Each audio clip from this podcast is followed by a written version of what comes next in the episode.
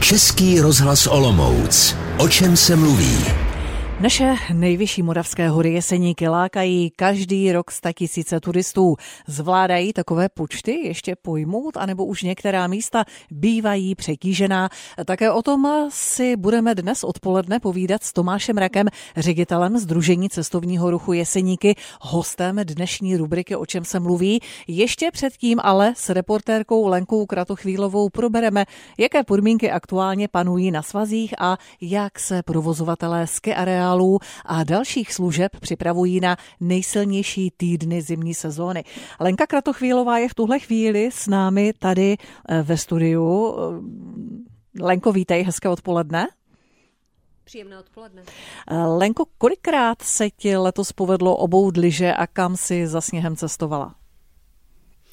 Tak bohužel moc krát to nebylo.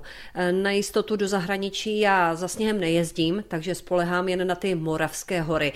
Jak jsem se dívala do telefonu na fotky, tak u nás v Hostinských vrších se na běžky e, poprvé dalo vyjet na začátku prosince. To napadlo ke třem desítkách centimetrů krásného prašanu. No a týden na to jsem pak už natáčela v Koutech nad Desnou, na Paprsku a na Červenohorském sedle, kde lyžařské areály zkušebně rozjížděly sezónu. Vleky a lanovky spustili ale i v níže položených střediscích, třeba u nás na Tesáku nebo v Počtátě na Přerovsku. Bohužel sníh nevydržel kvůli oteplení během vánočních svátků a tak takový restart sezóny mnohá střediska zahájila až v polovině ledna, kdy znovu napadl sníh. To se ale netýkalo třeba areálu na Červenohorském sedle. Tam se na přírodním i technickém sněhu jezdí prakticky bez přestávky. Řekla mi vedoucí areálu Martin Dubský. Z průběhem zimní sezony je tak spokojený. Tu sezonu hodnotím zatím takovou klidnější, stálejší a co se týče návštěvnosti, tak takovou možná lehce, takovou lehce nadprůměrnou bych řekl. My samozřejmě čekáme, co udělá únor březen, ale i díky tomu, že jsme začali brzy, neměli jsme žádnou pauzu, eh, a vánoční svátky jsme, jsme lyžovali. Eh, byly areály, které prostě lyžovali. Takže, takže díky tomu to hodnotím zatím nadprůměrně lehce. Dobře sezónu prozatím hodnotí taky Boris Keka ze ski, areál, ski areny Karlov. Pokud pomineme to vánoční období a první dva týdny v lednu, tak tvrdí, že letošní sezona je dokonce lepší než ta minulá. Konkrétně teď ski arena má podle něj ideální podmínky pro lyžování a v provozu jsou všechny lanovky a vleky. Otevřeny mají všechny sjezdovky, takže návštěvníci tam s jedním skipasem můžou jezdit na více než 12 kilometrech upravovaných tratí. Využívají toho teď i lyžařské kurzy. Je zajímavé, že ve srovnání s předchozími lety je zájem lyžařských kurzů a škol o možnost realizace lyžařského kurzu v našem areálu vyšší. Nicméně my v tuto chvíli narážíme nikoliv na kapacity sjezdovek, ale na kapacity ubytování. Zkrátka eh, není možné pro školy v tuto chvíli najít eh, pro ně vhodné ubytování v Karlovském údolí a tedy i možnost lyžování, řekněme, v dochozí vzdálenosti. Eh, už druhý únorový týden, Lenko, začínají školákům v Česku jarní prázdniny a jako první jsou mezi nimi školáci z Brněnska. Právě jejich volné dny jsou pro jeseníky vůbec tím nejsilnějším týdnem zimní sezóny. Co kapacity hotelů a penzionů v Jeseníkách uspokojí všechny zájemce? Tak eh, z vlastní zkušenosti z minulého týdne, kdy jsem lyžovala ve ski areálu Kraličák, tak jsem měla možnost mluvit s místními podnikateli a chalupy a roubenky. Ty jsou objednané na jarní prázdniny už dlouho dopředu, někdy i rok. Tam šance sehnat ubytování pro rodinu je minimální. Majitele a nejen tam jednoznačně upřednostňují ubytování na celý týden před víkendovými pobyty. Poněkud lepší je ta situace v penzionech a hotelech. Tam pokoje ještě volné jsou, mnohde ale dražší než v předchozích letech. Situaci zhrnuje Ludmila Maturová z restaurace a penzionu Bludoveček. Určitě asi hraje roli ceny, zdražování, jako nemáme nějaký pokles, jsme takový nějaký střed, bych řekla. Jo, jde cítit nějaký úbytek, ale že by to bylo u nás nějaký rapidně, nemůžu říct. Jak hodnotí Lenko průběh zimní sezóny horští záchranáři? Nakolik je lyžaři zaměstnávají? Eh, těch zásahů vlivem velké oblavy během Vánoc nebylo mnoho. Záchranáři jich evidují méně než v předcházejících letech. Momentálně mají ve statistikách od začátku zimní sezony 250 úrazů. Samozřejmě kvůli mrazům a zasněžování posledních dnů těch úrazů teď přibývá. Náročný byl třeba zrovna ten poslední víkend pro záchranáře v Karlově pod Pradědem, kdy zaznamenali celkem 15 zásahů a všechny byly na sjezdovkách. Odnesla to většinou ramena a kolena. V případě pětiletého chlapce pak ten pád skončil zlomeninou. Na vině je podle Vítězslava Kalera, šéfa jesenických záchranářů, jednak neopatrnost v kombinaci s vysokou návštěvností, ale velké problémy způsobuje i let na sjezdovkách. Ještě jedna informace z toho posledního víkendu. Lenko, policisté od soboty pátrají také po trojici motorkářů kvůli jejich jízdě po hřebení Jeseníku. Co se tam přesně stalo? Tak jen velmi krátce v sobotu se po zastěženém hřebení jeseníků proháněli tři jezdci na upravených motocyklech. Projeli i územím, které spadá do kategorie přírodní rezervace. Podle zprávy chráněné krajinné oblasti Jeseníky trojice motorkářů porušila hned několik zákonů, za což jim hrozí pokuta až několik desítek tisíc korun. Policisté po jezdcích pátrali, nepřistihli je ale. Zpráva HKO Jeseníky proto teď žádá o pomoc veřejnost. Na sociálních sítích vyzvala případné svědky z řad turistů, aby jí poskytli informace nebo fotografie motorkářů. Lenko, děkujeme v tuhle chvíli za informace. To byla Lenka Kratochvílová. My e, o jeseníkách budeme mluvit po písničce s naším hostem a bude to Tomáš Rak, ředitel Združení cestovního ruchu Jeseníky. Posloucháte Český rozhlas Olomouc. O čem se mluví? Situaci v Jeseníkách teď v rubrice O čem se mluví rozebereme také s naším dnešním hostem a tím je Tomáš Rak, ředitel Združení cestovního ruchu Jeseníky. Vítejte tady u nás ve studiu. Dobrý den. Hezký den všem posluchačům a musím pochválit krásnou budovu a krásné interiéry nového Českého rozhlasu v Olomouci. Děkujeme, moc si toho vážíme a každý den eh, o to raději chodíme do práce. Děkujeme. Eh, pane řediteli, jak to vypadá letos v Jeseníkách z hlediska turistického eh, ruchu? Jedná se o jednu z těch těch silnějších sezon? Svět se vrátil, zdá se být trošku do normálu, minimálně na horách, minimálně v jeseníkách, to znamená, zažíváme podobné sezóny, jak tomu bylo před covidem a to je dobře. To je dobře pro všechny udrž- udržovatele, pro všechny ubytovatele, pro všechny provozovatele.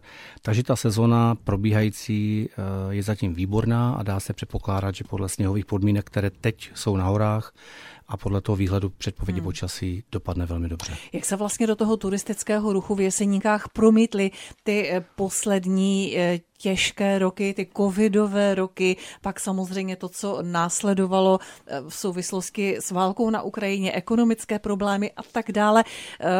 Ptám se, zdali ubylo provozovatelů služeb, protože i v reportáži naší kolegyně zaznělo, že vlastně je nedostatek ubytovacích kapacit, nejsou lidi. Tak ty krize, které jste popsala, kterých je minimálně, nebo které jsou minimálně tři, tak výrazným způsobem zasáhly do fungování cestovního ruchu v Jeseníkách. V té první krizi v podstatě došlo k totálnímu zastavení. Mělo to jeden pozitivní efekt, že lidé nemohli nic zásadně dělat, tak se vydali do přírody a jeseníky nepřišli o tolik turistů. Nicméně jsme to nezhmotnili v tržby a vlastně v to, z čeho pak ty jeseníky žijou. Eh, to pozitivní z toho jsme si odnesli v tom, že běžky se staly populárnější a populárnější disciplínou, takže dneska na horách je daleko více běžkařů než dříve. Pak následovala krize, řekněme, personální, hmm. protože ti lidé v době covidu se naučili jiným profesím, eh, odešli ze služeb a v podstatě se do nich velká část nevrátila, takže odpověď na otázku, zda ti lidé jsou nebo chybí, tak je jednoznačná. Lidé ve službách stále chybí a to je jeden z problémů, proč služby nejen v Jeseníkách, ale napříč celou republikou v tuto chvíli tíží nejvíce provozovatele, protože ji nemá kdo vykonávat. Takže to je něco, co nám z těch krizí vlastně zůstalo a s čím aktuálně bojujeme. No a ta krize ekonomická, která souvisí jak s energetikou, tak s válkou, tak ta se promítá i do čísel, které dneska víme, a to je, že těch turistů je už více, než tomu bylo před covidem, ale ta útrata a tržby jsou o čtvrtinu menší. Hmm. Eh, jak bojujete s eh, tou první eh, těžkou oblastí, s tou krizí, s nedostatkem personálu? Vy jste říkal, že něco pro to děláte, tak co? Tak my jako združení se snažíme pomáhat provozovatelům, našim členům a vlastně všem těm, kteří ty lidi potřebují různými formami, ať už eh, formou třeba speciálního portálu, kde nabízíme práci, kde zprostředkováváme práci, ale ten primární boj je právě na těch provozovatelích a na těch ubytovatelích. Ti to svádí v té první linii, musí ty lidi sehnat, musí je umět zaplatit a problém opravdu je, eh, že i když je chtějí zaplatit, tak oni opravdu nejsou. Ty školy nechrlí tolik těch mladých lidí, kteří by se chtěli vydat hned eh, ke své první práci do služeb, trávit víkendy, večery ve službách a vlastně se starat o klienty a těch starou sedlíků, těch správných, eh, kteří v těch lokalitách ty služby drží, tak těch samozřejmě není dostatek. Takže mm. je to primárně boj právě těch udržovatelů, ubytovatelů a provozovatelů. Hmm. Kdybychom eh, se vrátili vlastně k té době těch předcovidových let, tak a potom vlastně následně covidu, dá se třeba říci, že se ten turismus nějakým způsobem proměnil, že by třeba lidé víc vyhledávali místa třeba méně známá, nebo více jezdili jenom na výlety do Jeseníku, aniž by tam zůstali uh, ubytováni. Jak to vnímáte, tu proměnu, pokud nastala? Tak každá ta krize to chování těch turistů, návštěvníků určitě ovlivnila. Jednoznačně ukazují čísla, že těch turistů je více konkrétně o 14% v Jeseníkách za první, kvart, za první tři kvartály eh, loňského roku proti roku 2019, což je pro nás ten rok, ke kterému stahujeme všechny statistiky. Ale také nám ta statistika říká, že nám poklesl o 21% počet přenocování. To znamená, je více výletníků, je více jednodenních návštěvníků, jsou zkrácené pobyty. A to všechno generuje ty problémy, které se pak promítají do ekonomické síly těch subjektů, které provozují ty jednotlivé ubytovat, ubytovací zařízení, hospody a gastronomické věci. Takže to je jednoznačný fakt. A jinak eh, z pohledu fungování bych řekl, že turisté nebo že jeseníky mají velkou výhodu, že jsou závislé na českých turistech, na českých návštěvnících a to je jednou z velkých výhod, protože ti turisté se vrátili v podstatě po covidu hned zpátky. Hmm. To jsou jesenníkům věrní a milují je, mají v srdci.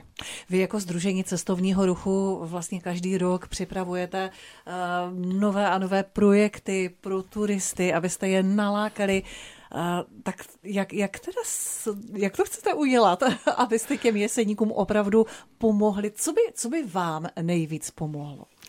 Tak my se snažíme dlouhodobou eh, vlastně komplexní kampaní, která se opakuje každý rok a máme ji v plánu i letos, jeseníky připomenout eh, té cílové skupině, co jsou čeští turisté v těch cílových krajských eh, uspořádáních, což je hlavně Brno, Praha, Pardubický, Královéhradecký kraj a Moravskoslezský kraj.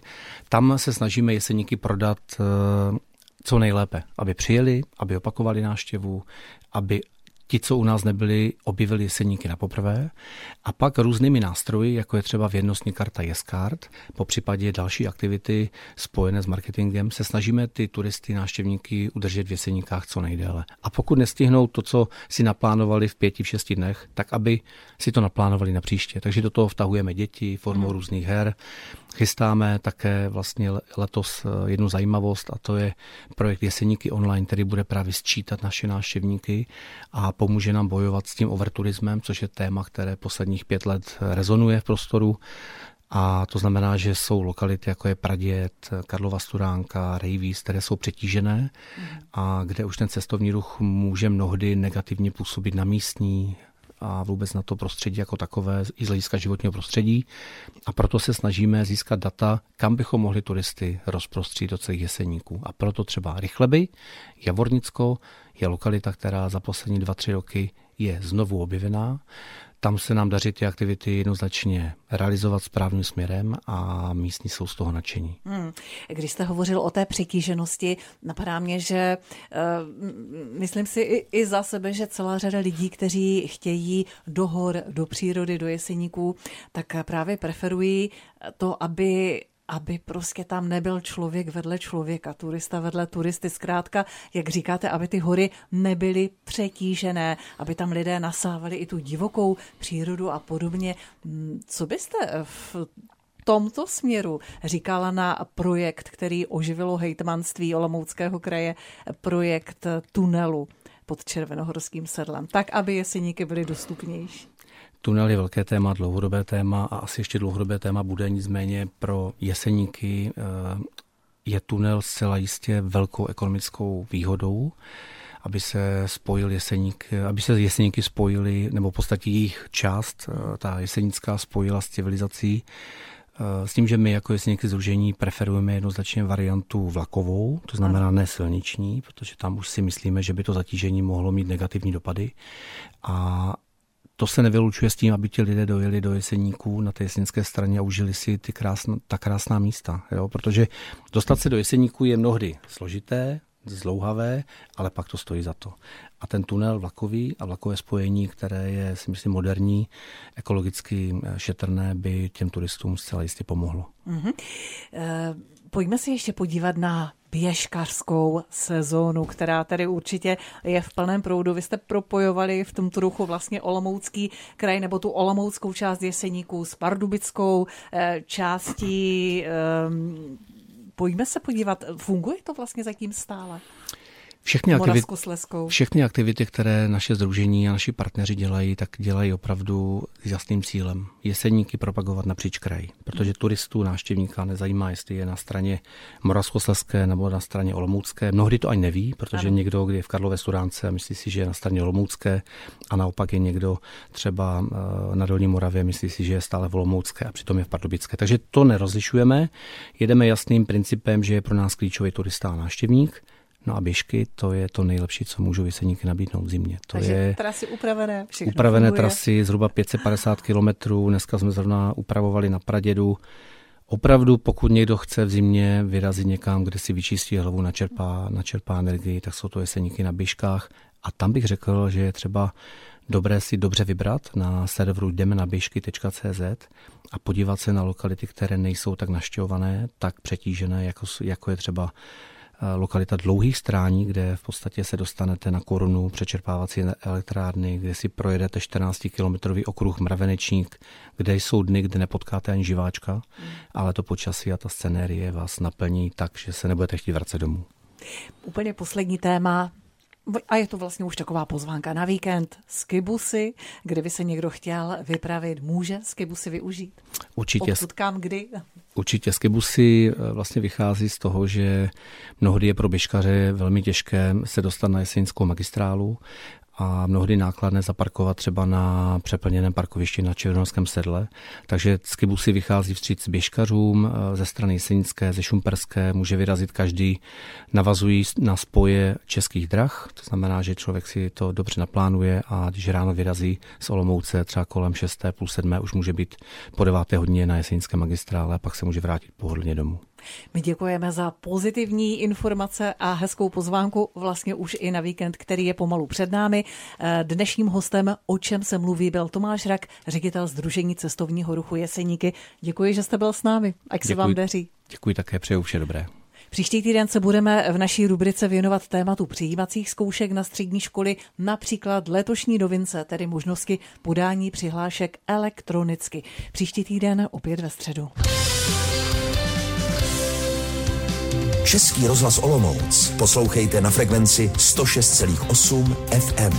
Naladit si nás můžete také na frekvencích 88,7 Lipník nad Bečvou, 101,6 Hulín Holý Kopec a 92,8 Radíkov.